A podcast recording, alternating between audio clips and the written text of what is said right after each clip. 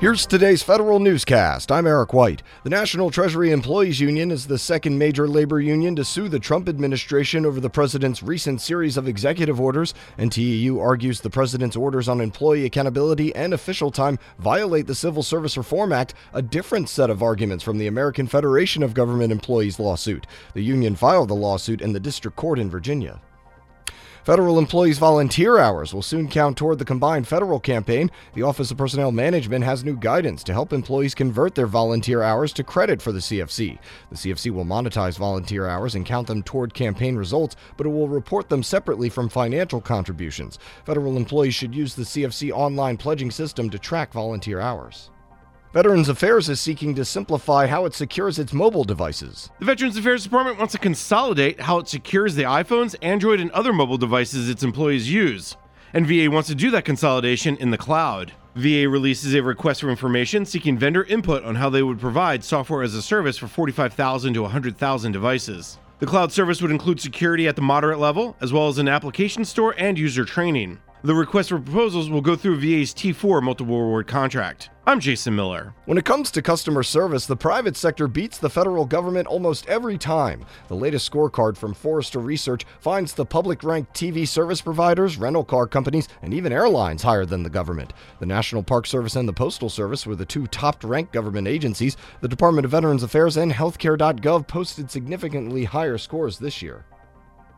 The IRS releases a five year tax administration strategy to overhaul its taxpayer services. The six point plan calls for a better trained workforce, agile development, and a higher rate of taxpayer compliance. It was developed with the help of private sector partners and will remain in effect until 2022. Defense Department officials are itching to take over federal background investigations. More now from Tom Temin in today's management report. It'll take three years before the investigations are totally removed from the Office of Personnel Management, officials tell the AP. Garry Reid, Director of Defense Intelligence, says DoD's process will start to reduce the backlog of clearances, now at about 700,000. Most of those are DoD employees. The White House is expected to push civilian clearances over to the Pentagon, too. In its first year, DoD will handle renewals. I'm Tom Temin. If the Trump administration wants to reduce the size of the federal workforce, it should not expect help from the Pentagon. Federal News Radio's Jared Serbu has more. The Defense Department says it may be appropriate for other agencies to cut back on their civilian payroll, but that the military services and agencies need to see at least some targeted growth. The assertion comes as part of a sweeping plan to adjust the Pentagon's business practices. Officials say they need to manage military members, contractors, and civilians as a total force, and that they need to do away with arbitrary caps on civilian employees.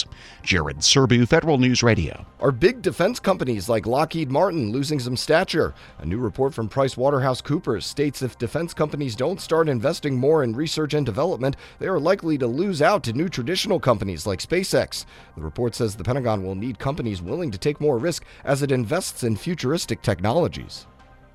A new federal IT task force will examine the emerging public policy concerns regarding government procurement of next generation IT services. The Hudson Institute brings together former Defense Department IT executives to solve federal acquisition challenges. The task force is sponsored by Oracle and Microsoft. William Schneider, the former chairman of the Defense Science Board and former Undersecretary of State for Security Assistance, Science, and Technology, will lead the board. And National Security Advisor John Bolton begins filling some key national security positions. Bolton is appointing Rear Admiral Douglas Fears to be the new Deputy Assistant to the President and Homeland Security and Counterterrorism Advisor on the National Security Council staff. Fears replaces Tom Bossert, who left the position in April. Prior to this appointment, Fears served as the Special Assistant to the President and Senior Director for Resilience Policy at the National Security Council. Find these stories at federalnewsradio.com and subscribe to the Federal Newscast on Podcast One or iTunes. You can also follow us on Twitter at Federal Newscast. I'm Eric White.